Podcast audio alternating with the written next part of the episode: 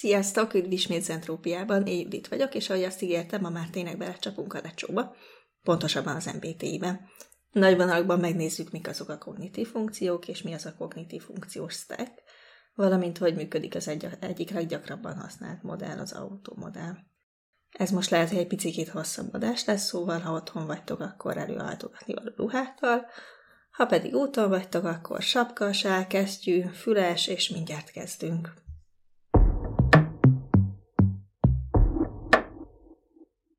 Kognitív funkció, kognitív funkció, kognitív funkció, kognitív funkció. Ha valaki megszámolja, hogy ebben az adásban hányszor szerepel ez a kifejezés, akkor ígérem, hogy adok neki egy csokit. Mondjuk az első ötnek. Több csokira nincs pénzem. Na de mit is jelent az, hogy kognitív funkció, ha már ennyiszer kimondtuk az előző négy adásban és a maiban is? A kognitív funkciók elmélete Carl Jung nevéhez fűződik, aki az archetipusokat vizsgálva jutott arra a következtetésre, hogy mindannyian más preferenciákkal rendelkezünk, hogyha arról van szó, hogy a világhoz hogyan fordulunk, hogyan szerzünk onnan információkat, és hogyan hozunk döntéseket. Az MBTI Carl Jung ezen rendszeréből indul ki ennek egy úgymond továbbfejlesztett változata. Felejtsük most el egy pár másodpercre ezt a kifejezést, hogy kognitív funkciók, és koncentráljunk arra, hogy mi is, mi is egyáltalán ez az MBTI mi az, amire az embernek szüksége van ahhoz, hogy a, a világban körülötte lévő információkat, azokat érzékelni tudja és, és feldolgozni. Tehát, hogy, hogy egyáltalán működni tudjunk ebben a világban. Összesen négy ilyen dolog van. Egyrészt kapcsolatot kell teremtenünk a külvilággal, ezt nevezzük extroverziónak. Ugyanakkor ezt, a kapcs- ezt valahogyan magunkhoz kell kötni, tehát kapcsolatot kell kötni a saját belső világunkkal is, ezt nevezük introverziónak. Mind a kettőre szükség van. Harmadrészt szükség van arra, hogy a minket érő elképesztően sok információt, és itt most nem csak arra gondolok, amit az öt érzékszervünkkel látunk, hallunk, érzünk, szaglunk, stb., hanem egy csomó minden más. Itt van az időérzékelés, ott van az, hogy a saját belső gondolatainkat észleljük, hogy a világban való mintázatokat, összefüggéseket észleljük, benyomásainkat észleljük, rengeteg dolog. Tehát ez az észlelés. És végül, nem, de nem utolsó sorban szükségünk van arra, hogy mindezt az információt, ezt feldolgozzuk, kiértékeljük, rendszerbe helyezzük. És azt, ahogyan ezeket az igényeket úgymond kielégítjük, meg ahogy ezek a dolgok bennünk létrejönnek, az, annak a modelljét nevezzük kognitív funkciónak, illetve kognitív funkciós stacknek, és erről szól az MBTI. Ennek megfelelően tehát van kétféle funkciónk. Az egyik az, ahogy észleljük az információkat a világban, ezeket nevezzük észlelő kognitív funkcióknak. Az észlelő kognitív funkciók azok olyanok, mint egy szűrő, vagy mint egy lencse. Semmi másért, idézőjelben semmi másért nem felelősek, mint azért, hogy a körülöttünk lévő, meg bennünk lévő, meg minket körülvevő rengeteg-rengeteg minket érő információ, benyomás, stb. Ebből kiszűri azokat, amik számunkra úgymond relevánsak. Ezek különböző preferenciák mentén mozognak, tehát hogy mi az, amit mi jobban preferálunk, mi az, amire nekünk jobban szükségünk van, mi az, ami minket jobb, jobban érint, relevánsabb információ. Képzeljünk el egy Tesco-s bevásárlás, hogyha odállunk a zöldséges pult elé, akkor lesz olyan, aki egyből azt veszi észre, hogy gyönyörű szépek az almák meg a körték. Lesz olyan, aki azt veszi észre, hogy tegnap szebbek voltak az almák meg a körték. Lesz olyan, aki azt veszi észre, hogy hogy valószínűleg összefüggés van a között, hogy ki van fosztva a gyümölcsös pult, és a között, hogy akciós a gyümölcscentrifuga. Lesz olyan, aki azt veszi észre, hogy a esti vacsora összetevői azok hiányoznak. Tehát az egész az arról szól, hogy eleve az, a, az, ahogy a világhoz állunk, az valahogyan szűrjük az információkat, mert nem tudunk, tehát egyszerűen nem lehet úgy működni a világban, hogy mindent teljesen egyforma mértékben veszel figyelembe. Ezek tehát az észlelő funkciók, és itt uh, megemlíteném azt, mert itt van egy kis ilyen ellentmondás, néha én azt vettem észre, hogy az észlelő funkciók azok tényleg csak észlelnek. Az észlelő funkciók nem értékelnek, nem. Attól, hogy valaki intuitív, nem gondolja azt, hogy fontosabb, vagy jobb, vagy többet jelent egy intuitív, mondjuk egy egy mintázatot fölismerni a környezetben, mint meglátni, hogy milyen szép kerek és piros az alma. Tehát nincs értékítélet mögötte, egészen egyszerűen arról van szó, hogy zsigerileg ezt látjuk meg jobban. Az más kérdés, hogyha valamilyen funkciót erőteljesebben használunk, például mondjuk egy extrovertált érzékelést, amivel valóban azt látjuk, hogy szép kerek az alma, akkor jobban keressük majd azokat a lehetőségeket, azokat az alkalmakat, amikor ez, ezt, ezt a észlelési metódust, vagy ezt az észlelési preferenciát használhatjuk. De alapvetően értékítélete nincsen ennek a funkciónak. Ez egyszerűen csak az, hogy zsigerileg mit veszünk észre. Mi az, ami értékel ezzel szemben? Azok a döntéshozó vagy megítélő funkciók. A döntéshozó vagy megítélő funkcióknak az a szerepe, hogy, a, hogy ezeket a begyűjtött információkat, ezeket elhelyezze egy belső rendszerben, eldöntse azt, hogy, hogy mit kell kezdeni ezekkel az információkkal, mik legyenek a következő lépések, vagy hogy mit jelentenek ezek számára. És most teljesen joggal tehetnétek föl azt a kérdést, hogy miért beszélek ennyire általánosságban, és homályosan ezekről a kognitív funkciókról, ahelyett, hogy egyszerűen fognám és elkezdeném, és végigvennénk mind a nyolcat. Egyrészt végig fogjuk venni, valószínűleg nem ebben a podcastban, hanem később, de több okom van arra, hogy nem ezzel kezdem. Az egyik és a legkevésbé fontos ok, de azért mégiscsak számít az az, hogy, hogy elképesztően sok információ van róla a interneten, magyarul és angolul is, tehát, hogyha borzasztó türelmetlenek vagytok, akkor is utána tudtak nézni, nem kell feltétlenül rá várnatok. De ez a kisebbikok. A nagyobbikok az az, hogy, hogy azt gondolom, hogy ahhoz, hogy az egész MBTI rendszert megértsük, ahhoz, ahhoz először magát a rendszert kell látnunk, és azt is látnunk kell, hogy ezek a funkciók nem különálló entitásként működnek. Az, hogyha mi egy domináns, introvertált intuíció használó vagyunk, akkor ezt a funkciót valamilyen úton módon használjuk, de hogyha ugyanez a funkció nálunk másodlagos, harmadlagos, vagy negyedleges, vagy esetleg démon funkcióként van jelen, akkor teljesen máshogy fog működni.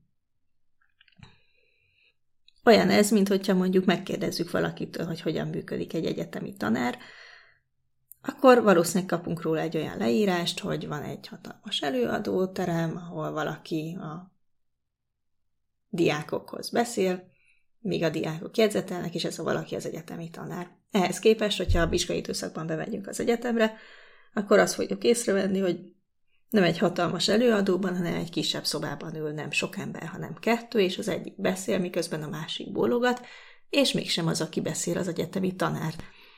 Elmondhatom, hogy pontosan hogyan működik egy kognitív funkció. Fel is olvashatnék egy konkrét leírást internetről, de ez valószínűleg arról szólna, hogy ez a adott kognitív funkció domináns funkcióként milyen viselkedési mintázatokért felelős. De a dolog sajnos nem ennyire egyszerű. A dolog úgy néz ki, hogy hogy minden mindennel összefügg, minden, minden mindennel összefügg. Minden kognitív funkciónak van egy kiegészítő funkciója, hogyha az egyik jelen van a kognitív stackünkben, akkor a másik is jelen van. Egyszerűen nem tud a kettő egymás nélkül működni, ahogy az előző egyik adásban már mondtam, olyanok ezek, mint a mérleg két nyelve. Hogyha az egyik oldalra pakolunk, akkor a másik oldalra is kell pakolnunk. Hogyha az egyik kognitív funkciónk nagyon erős, akkor az ő kiegészítő funkciója sokkal gyengébb lesz, de illetve sok, teljesen máshogy fog működni, sokkal elnyomottabban fog működni, de stabilan ott lesz. És a kiegészítő funkciók mellett vannak társfunkciók is. Ha van egy preferált észlelő funkciónk, akkor ahhoz kell mindig, hogy tartozna egy preferált döntéshozó funkció, a kettő egymás nélkül nem működik. Az észlelő funkciónk nem ugyanúgy fog működni egy érző döntéshozó funkcióval, mint egy gondolkodó döntéshozó funkcióval, tehát nem lehet őket teljesen különálló entitásként szemlélni. Na tehát ott tartunk, hogy megbeszéltük, hogy mi az a négy dolog, ami amire szükségünk van, kell ugye észlelés és döntéshozás, és ezekhez vannak is kognitív funkcióink. És kell ugye a kapcsolat a külvilággal, és kell egy kapcsolat a belvilággal, tehát kell introverzió és extroverzió, és a kognitív funkcióink ezt is megadják, tehát léte, léteznek introvertált döntéshozó funkciók, extrovertált döntéshozó funkciók, és ugyanígy észlelő funkcióból is mind a kétféle. És igaziból ezekből az információkból már össze is lehet rakni azt a kettő darab kognitív funkciót, amit a legszívesebben, leggyakrabban, legtöbbet használunk. Az egyik az lesz egy vagy introvertált, vagy extrovertált, tehát vagy kifelé, vagy befelé forduló észlelő funkció, és az ő társa egy ellenkező irányba forduló döntéshozó funkció lesz, mert így egészítik ki egymást, így tudunk a legegészségesebben működni. Hogy ezt picit jobban megértsétek, hogy hogy is néz ez ki, vagy hogy is működik ez az egész, ahhoz az MBTI típusunk negyedik betűjét, betűjének a jelentését szeretném elmagyarázni. A negyedik betű az P vagy J, perceiving vagy judging, azaz észlelő vagy megítélő. Ezt jelenti. Perceiverök, azaz a pék, ők úgy működnek, hogy van egy extrovertált észlelő funkciói, funkciójuk, ami semmi más nem csinál, mint folyamatosan kívülről engedi be az őt érő információkat. Észrevesz mindenféle dolgot a környezetéből, amennyiben egy, amennyiben egy extrovertált érzékelőről van szó, ez becenevén nagy eskise, se, akkor a kon- konkrét, kézzelfogható információkra nyitott. Tehát folyamatosan látja azt, hogy a körülötte lévő dolgok hogy néznek ki, milyenek. Ő az, aki a zöldséges pultnál, vagy a gyümölcsös pultnál észreveszi azt, hogy ott van az a gyönyörű szép piros alma, és mellette a gyönyörű szép sárga körte.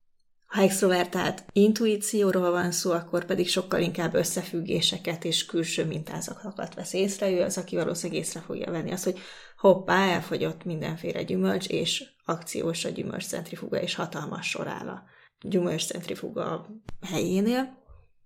De a lényeg az, hogy ő is alapvetően nyitott a külső, kívülről érkező információk felé. A pék éppen azért, mert ennyire nyitottak a külső információkra, eléggé spontán típusok általában. Ők azok, akik kicsit rendetlenebbek, mert ők nem igazán akarják megváltoztatni a világot, ők úgy vannak fel, hogy a világ olyan, amilyen, és, és ők csak ők csak begyűjtik ezeket az információkat.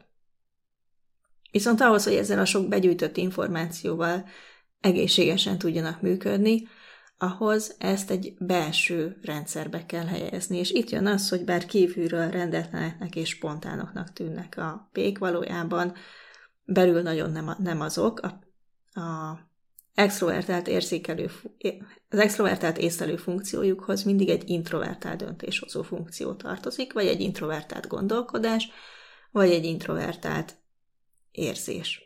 És miután ezt a rengeteg információt begyűjtötték a világból, ők nekik hatalmas szükségük van arra, hogy ezeket, ezeket egy belső rendszerben, belső logikai vagy belső erkölcsi érzelmi rendszerben összerakják. Itt jön például a tipikus STP-e kép, az STP az extrovertált érzékeléssel észreveszi, hogy elromlott a gázkazán, akkor rögtön bekapcsol az introvertált gondolkodás, elkezd rend, logikai rendszerekben gondolkodni, elke, elkezdi megpróbálni megérteni, hogy mi történhetett azzal a gázkazánnal. Elkezd kísérletezni, mindenféle dolgokat kipróbálni a gázkazánon, vagy vagy mondjuk szétszedi a gázkazánt, hogy két szemével lássa, hogy mi történt, és mi hogyan működik, és ez alapján megpróbálja össze, összerakni a rendszert. Vagy ugyanígy, hogyha egy NTP-vel történik meg az, hogy úgy összefüggéseket vél felfedezni a világban, akkor egyből visszavonul a kis, kis belső világába, és megpróbálja ezt, ezt rendszerbe helyezni és megérteni. Hogyan néz mindez ki akkor, hogyha nem pék vagyunk, hanem jék, azaz megítélő típusok? A megítélő típusoknak a észlelő típusokkal ellentétben egy introvertált észlelő funkciójuk van, ami elsőre furcsán hangzik, mert hát hogy lehet az, hogy, hogy a külső világ információit azt introvertált módon szerzem. Úgy, hogy a, a gyéknek van egy elképzelése arról, hogy hogyan kéne működni a világnak. És ez az elképzelés, ez a belső kép, az, amin ők átszűrnek minden információt. Egy introvertált érzékelő azt nézi, hogy az a, az a dolog, amit ő lát, például, hogy x darab alma van a, a gyümölcsös pulton, az milyen összefüggésben van azzal a képpel, ami, ami benne a gyümölcsös pultról van, mert tegnap nem x darab volt, hanem 2x darab volt, tehát ma kevesebb alma van, mint volt. És hogyan tud ez egészségesen működni? Ez úgy tud egészségesen működni, hogy van egy képem a világról, észlelem, hogy a, hogy a világ nem megfelelően működik, nem úgy működik, ahogy az alapján a kép alapján működnie kell. Ezért olyan döntéseket hozok, olyan lépéseket teszek, ami a világot vissza, visszatereli abba a mederbe, ahol folynia kell. És ezért az introvertált észlelő funkcióhoz mindig egy extrovertált döntéshozó funkció kell. Egy TJ esetében ez egy extrovertált gondolkodás funkció. Ő az, aki meglátja, hogy ma nem olyan szépek az almák, mint tegnap, akkor megvárja a következő szállítmányt, vagy éppen pont fordítva meglátja, hogy most szebbek az almák, mint szoktak lenni, és bevásárol belőlük, vagy olcsóbbak, vagy akármi. Ők a téjék. Az EFI az nyilván ennél érzelmibb döntéseket fog hozni. Ő lehet, hogy azt látja meg, hogy a, a kislánya kedvenc gyümölcséből most érkezett új szállítmány, és milyen jól néz ki, és megveszi számára azokat. Mert ő érzelmi alapokon hoz döntést, és a, a külső harmóniára törekszik. Elsősorban azokat az... És itt jön az, hogy, hogy az észlelő funkció nem tud független lenni a döntéshozó funkciótól, mert valószínűleg egy f sokkal kevésbé, f sokkal kevésbé fog érdekelni az, hogy melyik gyümölcs van leárazva, sokkal inkább fogja érdekelni az, hogy tegnap este rossz élet kapott a kislánya, ezért szomorú, és ma a kedvenc édességéből kell neki vásárolni. Tehát már eleve az, hogy, hogy hogyan viszonyul a világhoz, hogy mit vesz észre, hogy mire nyitott, az is a döntéshozó funkciótól függ.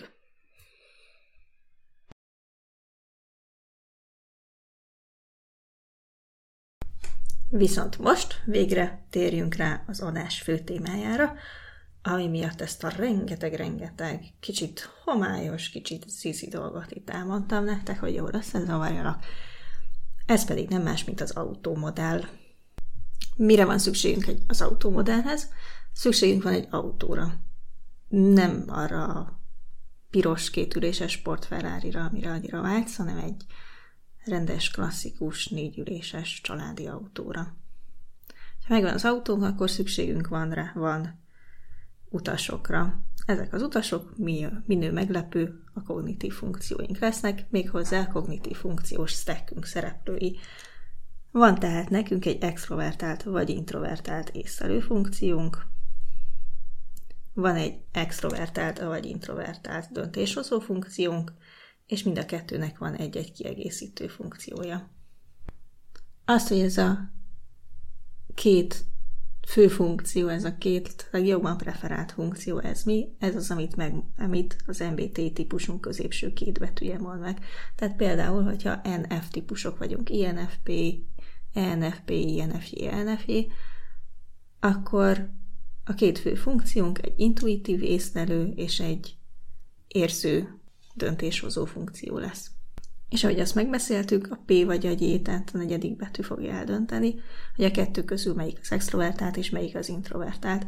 nf esetén egy extrovertált intuíció fog együtt ülni egy introvertált érzőfunkcióval, J esetén pedig fordítva. És végül mit mond meg az első betűnk, ezt talán ez alapján már ki is találjátok. Ez mondja meg azt, hogy az extrovertált és az introvertált közül melyik az, amelyiket beengedjük csücsülni a vezetőülésbe. Azaz alapvetően hogyan szeretünk az világhoz viszonyulni. Alapvetően extrovertáltak vagyunk, tehát a külső világot te- tekintjük valid, valid releváns valóságnak, és ahhoz szeretünk alapvetően fordulni, vagy pedig introvertáltak vagyunk, és a belső világunkat tartjuk elsődleges kiindulópontnak.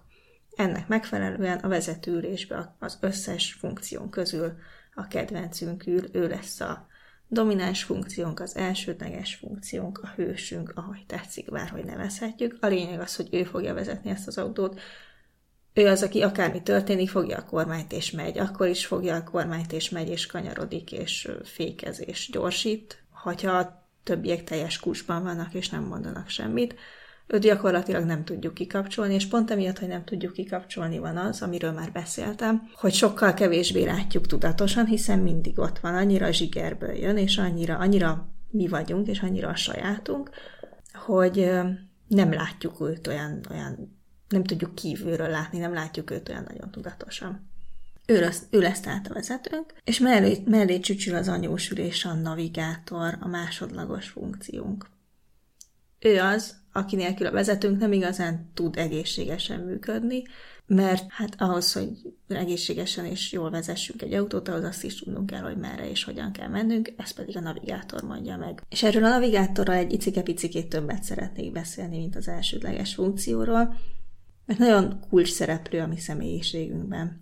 A másodlagos funkciónk, amit egyébként a magyar elnevezésekben, meg magyar modellnek nem navigátornak, hanem inkább szülőfunkciónak szoktunk nevezni, és mind a két elnevezés jó attól függően, hogy milyen, milyen metaforákkal élünk ebben a modellben, de nevezük akkor szülőfunkciónak.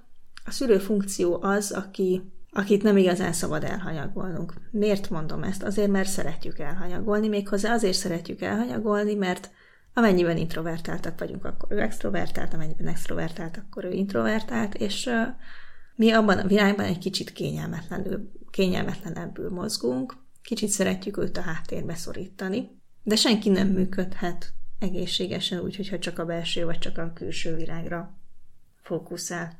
És ahogy ezt hamarosan látni fogjátok, egyetlen család, így a mi autóban ülő családunk sem működik jól funkcionáló szülő nélkül.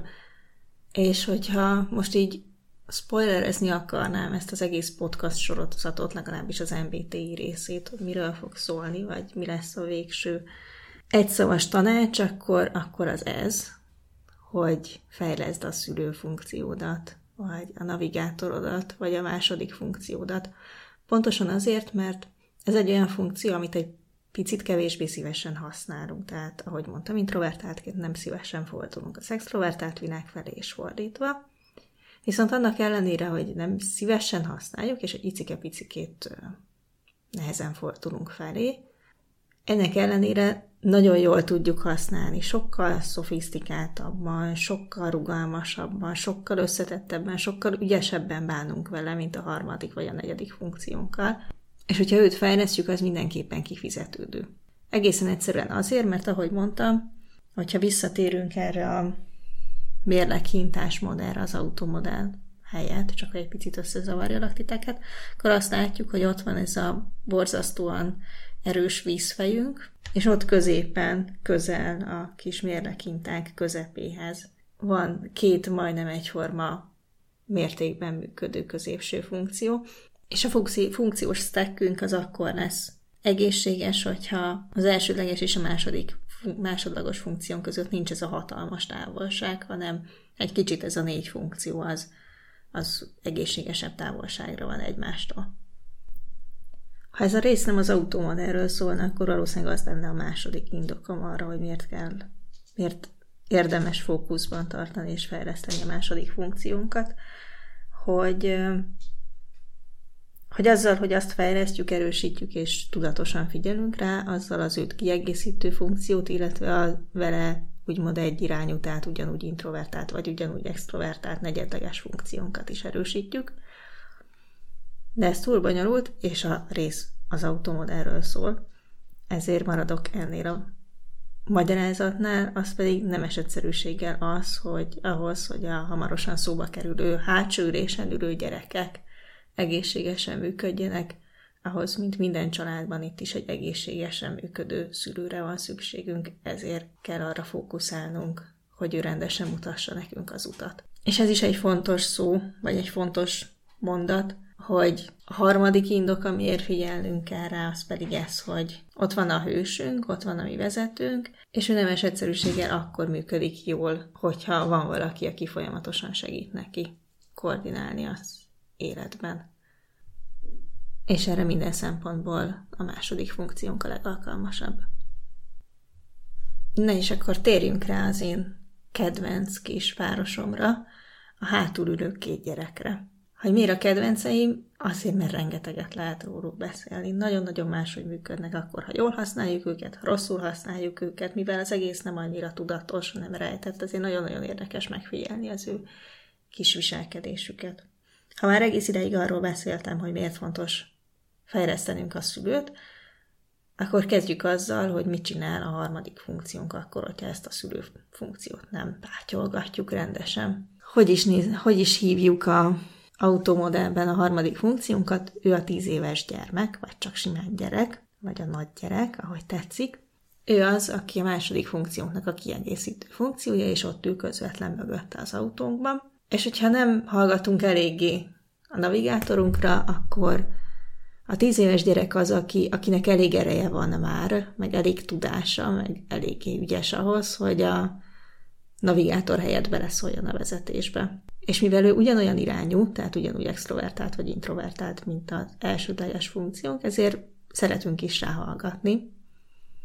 Viszont, hogyha elhanyagoljuk ezt a másodlagos funkciót, akkor pontosan olyan lesz, mint egy, mint egy rosszul nevelt, nem kordában tartott kamasz, kiskamasz, túl hangos lesz, de ugyanakkor egyszerűen nincs meg az a tudása, nincs meg az a nincs meg benne az a finomság, ügyesség, szofisztikáltság, ami, ami szükséges ahhoz, hogy egy egészséges felnőttként tudjunk működni ebben a világban.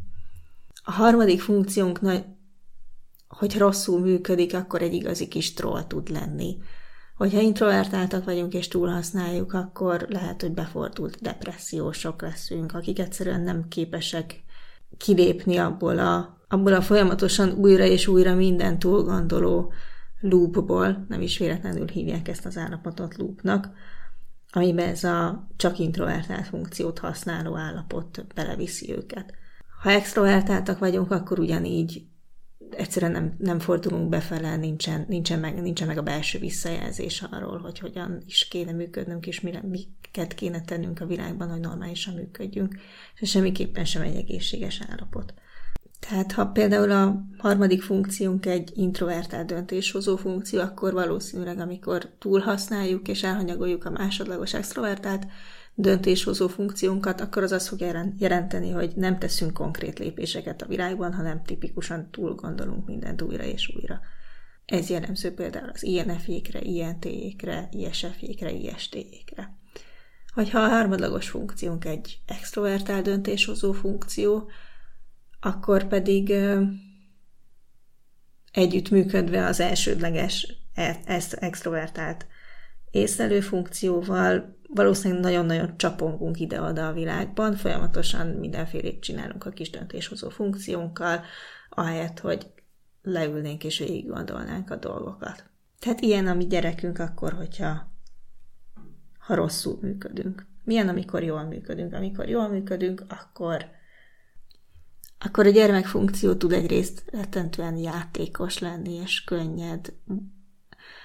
Sok helyen azt írják, hogy a gyermekfunkció felelős a hobbiainkért, ez nem teljesen igaz, sőt nagyon sokszor nem igaz, de tényleg van benne egy olyan, hogy amikor éppen nem konkrét problémákat kell megoldani, nem mérhetetlenül fontos az, hogy az első két funkciókra támaszkodjunk, hanem el tudjuk engedni magunkat, és az elsődleges funkcióval közösen a harmadlagossal csak úgy létezni a világban, akkor, akkor egy nagyon kellemes és könnyed közeget tudunk teremteni. Mondok példákat. Egy harmadlagos extrovertált érző funkció, például az ESTP-knél a leginkább jellemző ez, nagyon szeret például flörtölni, vagy játszani, viccelődni, smoltolkolni, bármi, ami emberi interakció, de de ezek olyan helyzetek, ahol nem fontos, nem kötelező ennek a funkciónak a használata, nem erről szól, nem, nem, nem egy megoldandó probléma. Tehát még azok, akik ezek, ezt a extrovertált érző funkciót az első vagy másodlagos helyen használják, ők arra használják, hogy amikor azt látják, hogy probléma van a világban, hogy valaki szomorú, valakinek problémája van, valakit meg kell vigasztalni, döntést kell hozni egy csoportban, akkor ezzel a funkcióval fordulnak oda a másikhoz. Egy ESTP, vagy például egy ENTP, ott nem ezzel a funkcióval fog fordulni, nem is alkalmas rá, mert nem tud egyszerűen olyan finoman dolgozni ezzel, nem tud olyan, nem tud annyira jól reagálni az emberi érzésekre, ő ezt játékosan szereti használni, ezért szeretnek trollkodni, ezért imádnak vitázni az ENTP-k, mert ott is, ott is tudják használni ezt a funkciót a gyermeket, méghozzá játékosan.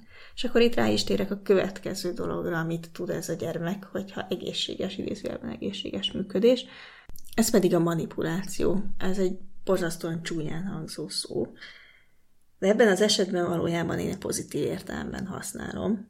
És pedig arról van szó, hogy ez a harmadlagos funkció néha úgy viselkedik, mintha ő egyedül dolgozna, de valójában nem ezt teszi, valójában a másodlagos funkció alá dolgozik. Ez főként a döntéshozó funkciók esetében látszik, legeslegjobban pedig az extrovertáltaknál, legjobban a E-péknél látszik, vagy ott látványos, amennyiben a visszatérve megint az ESTP-k, ENTP-k esetéhez, itt ugye arról van szó, hogy van egy másodlagos introvertált gondolkodás, ami nem egy látványos funkció, és van egy harmadlagos extrovertált érzékelés, érzés, bocsánat, van egy harmadlagos extrovertált érzés, ez gyerekfunkció. Ő mivel extrovertált, ezért nagyon jól tudja manipulálni a világot, de valójában folyamatosan alá dolgozik, úgymond a másodlagos funkciónak. Mit jelent ez a gyakorlatban? ESTP-kről szokták azt mondani, hogy elképesztően jól tudnak eladni dolgokat. Miért tudnak eladni rendkívül jó dolgokat? Azért, mert van egy introvertált döntéshozó funkciójuk, egy introvertált gondolkodásuk, ami stabilan rendelkezik egy tudással bizonyos dolgokról, mondjuk például arról a bizonyos dologról, amit ő el akar adni, de amikor konkrét interakcióról van szó, akkor nem őt használja, akkor a harmadlagos gyermekfunkciót használja, aki mivel mivel valójában nem ő hozza a döntéseket, ő csak kiszolgálja a másodlagos döntéshozó funkciót, amelyik már stabilan eldöntötte, hogy nekem ezt a számítógépet el kell adnom, és mindent tudok erre a számítógépről, ezért ő már csak manipulál, manipulálja a másik embernek az érzéseit. Nem feltét, ismét mondom, ez nem feltétlenül negatív érzet, nem feltétlenül negatív, ez ugyanúgy jelentheti azt is, hogy valóban arra figyel, hogy mire van szüksége, hogy a megfelelő számítógépet adja el neki, vagy, vagy segít megérteni neki a működését, vagy millió példát mondhatnék, de a lényeg az, hogy, hogy ez a gyerekfunkció ebben az esetben valójában pont ami a szerep egy kiegészítő funkcióként működik, kiszolgálja a másodlagos funkciót, amelyik már döntött, amelyik már tudja, hogy mi a dolga. Pontosan ugyanígy van ez az ENTP-k esetében, akik megvitatkozni imádnak, mert az extrovertált intuíció, ami az elsődleges funkciójuk, az imád új és új és új információkat szerezni, és új és új összefüggéseket keresni, és ezt remekül tudják hasznosítani egy vitában. A vita partnernek minden egyes mondatáról 30 új dolog jut eszükbe, és a 30 új dologból ezzel az extrovertált érzelemmel egyből ki tudják választani azt, amit, be, amin látják, hogy a vita partnernél a legjobb eredményt tudják elérni. De itt megint az van, hogy ez a harmadlagos funkció, a gyermekfunkció, az játszik.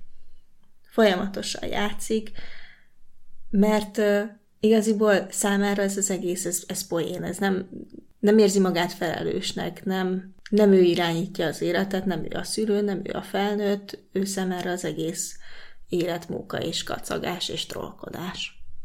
És nagyon jól tudja, hogy a felelős döntéseket nem ő, nem ő hozza, hogy az introvertált gondolkodás az közbe fog szólni, hogyha ő elveti a súlykot.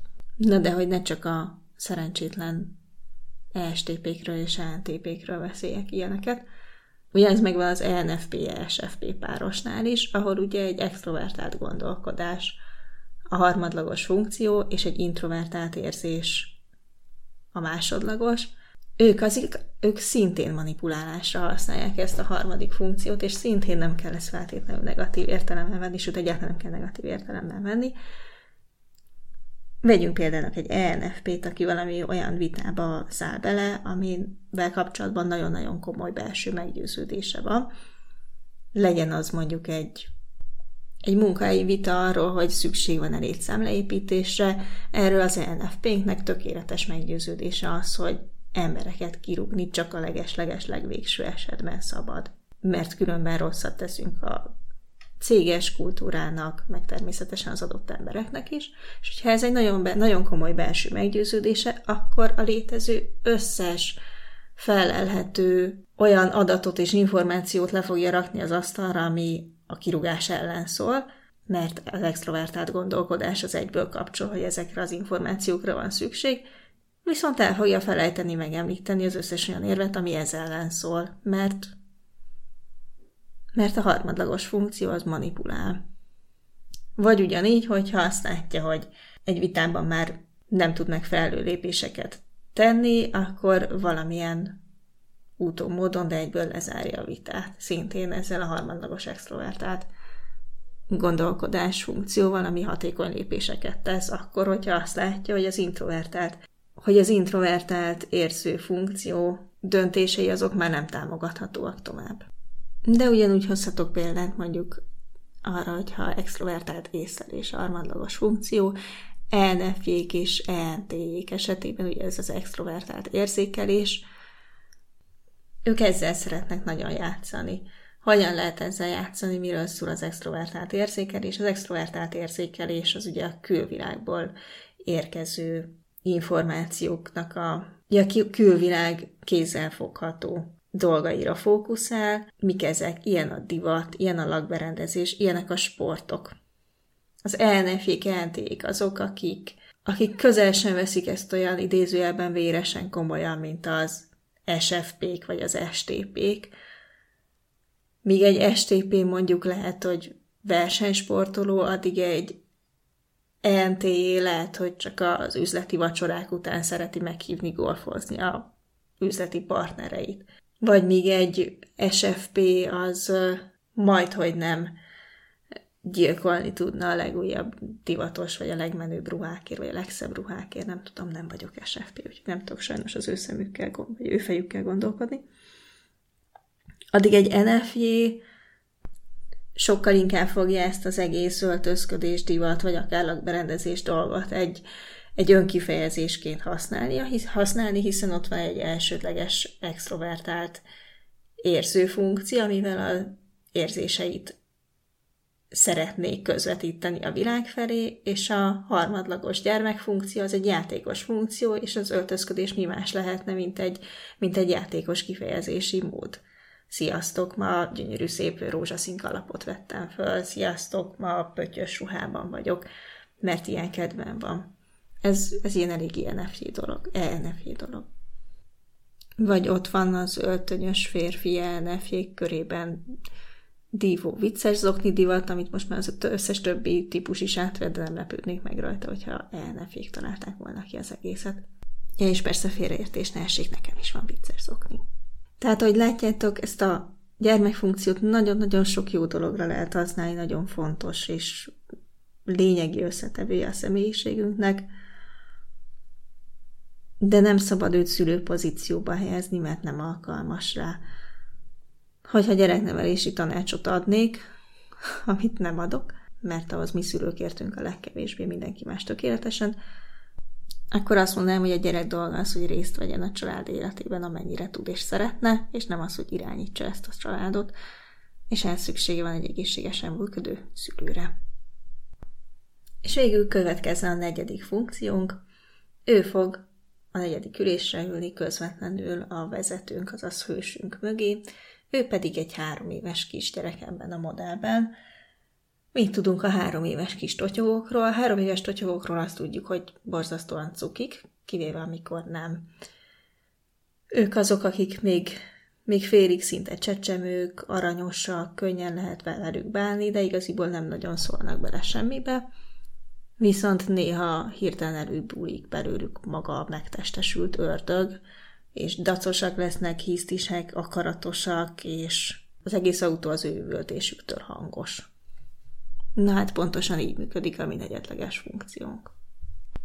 A negyedleges funkció, ahogy azt megbeszéltük, az elsődleges funkciónk kiegészítő funkciója, és mint ilyen a mérlekintának a túlsó végén helyezkedik el, tehát míg az első funkciónkat nagyon-nagyon-nagyon aktívan túl használjuk, addig ezt a funkciót nagyon erősen elnyomjuk. Nem igazán szeretünk róla tudomást szerezni, nem igazán szeretjük aktívan használni. Ugyanakkor Ugyanakkor pont amiatt, hogy egy, egy nagyon fejlett funkciónak a kiegészítő funkciója valójában nagyon stabil résztvevője a mi személyiségünknek.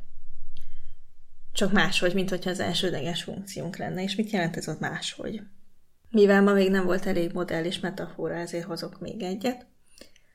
Hogyha láttatok már jobbkezes kisgyerekes anyukát, akkor észrevehettétek, hogy mindig bal kézben tartja a gyereket, de ez két dolog miatt van.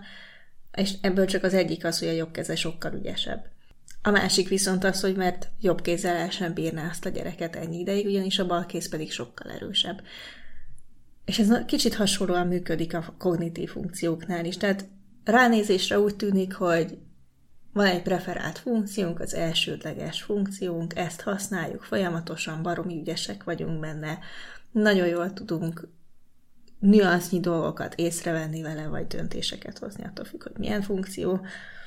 Tényleg borzasztó ügyesen bánunk vele, ő a mi hősünk, ahogy ezt megbeszéltük.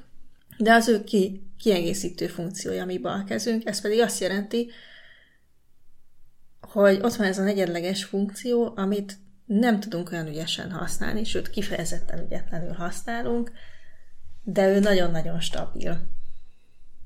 Mit jelent ez? Jelenti például azt, hogy a negyedleges funkció nagyon túl egyszerűsít, és nagyon binárisan működik.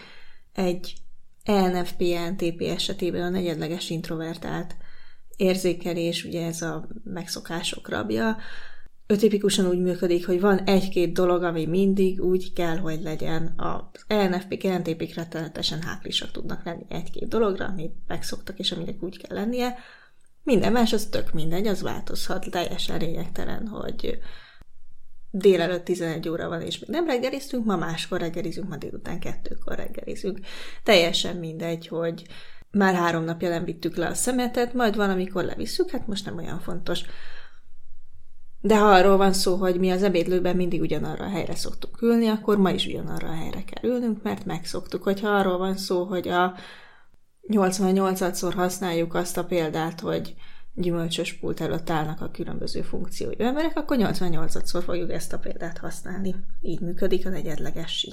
Ugyanígy például egy negyedleges introvertált érzés, amiről beszéltünk a karácsonyi különkiadásban, ENT-k, est esetében ők valószínűleg nagyon ritkán fognak az erkölcsi problémákon aggályoskodni, viszont van egy nagyon-nagyon stabil belső erkölcsi rendszerünk, ami egy-két dolgot mond azt, hogy van a szűk családom, akikért felelek, akiket szeretek, akik, akikért mindent megteszek, van egy belső célom, ami szerintem jó, és amiért egész életemben dolgozhatok, stb. stb. Tehát van egy-egy stabil elképzelésük, és hogyha olyan témáról van szó, ami, ami ezt érinti, akkor bekapcsol ez a negyedleges funkció, akkor ez a három éves ott hátul elkezd sikítva ordibálni, hogy figyeljetek rá. De az idő többi részében, 90%-ban teljes mértékben ki van kapcsolva, és ott szódikán hátul a kisgyerekülésében. Vagy mondjuk egy negyedleges extrovertált érzékelés egy INTI, esetleg INFI esetében, aki egész életében alig jár el bulizni, nem szereti az extrém sportokat, és egyik pillanatról a másikra úgy gondolt, hogy akkor ő most bungee jumpingolni fog, vagy ejtőernyőzni. Szóval így működik ez a hisztis negyedleges funkció. Legalábbis így működik, amikor éppen hisztizik, és kis három évesként felnőttnek hiszi magát, és úgy is próbál viselkedni. De hogyan működik, amikor úgy működik, mint egy rende, mint egy csecsemő, amikor nem bújt elő belőle az ördög? Akkor ő is, mint a három éves, nagyon gyermeki és gyerme, gyerekes tud lenni, de teljesen más, hogy ilyen az, amikor ezek az hákris NFP-k, NTP-k újra és újra ugyanazokat a kis történeteiket adják elő. Ilyen az, amikor az INF-jék, INT-jék nem repülőgépből akarnak kiugrani, hanem mondjuk új hangszeren akarnak megtanulni, és élvezik is, hogy minden nap új és új hangokat csalogatnak elő abból az adott hangszerből. Ilyen az, amikor az ENT-jék és EST-jék kicsit elengedik magukat, és bújós kismacskává változnak a szeretteik körében. Nem tudom, hogy mennyire látjátok ezekből a példákból, hogy, hogy bár ezt a funkciót is szeretjük ilyen nem annyira lényegi, nem annyira fontos dolgokra használni, akár csak a tíz éves harmadlagos funkciónkat. De ezek, ezek még kevésbé lényegi dolgok, még inkább csak így egy ilyen hátteret adnak az életben. Tehát nem egy, nem egy aktív játékosság, mint amikor a tíz éves játszik, manipulál, trollkodik, viccelődik, stb., hanem, hanem egy ilyen még jobban megbúvó, még tudatalattibb összetevője az életünknek, ami, ami tényleg csak akkor olyan dolgoknál jön elő, amik, amik valójában nem, nem fontosak, ahol nincs szükség arra, hogy releváns információkat szerezzünk, vagy hogy számunkra fontos döntéseket meghozzunk. Olyankor, amikor úgy gondoljuk, hogy a első, második és akár a harmadik funkciónkat egy kicsit elengedhetjük.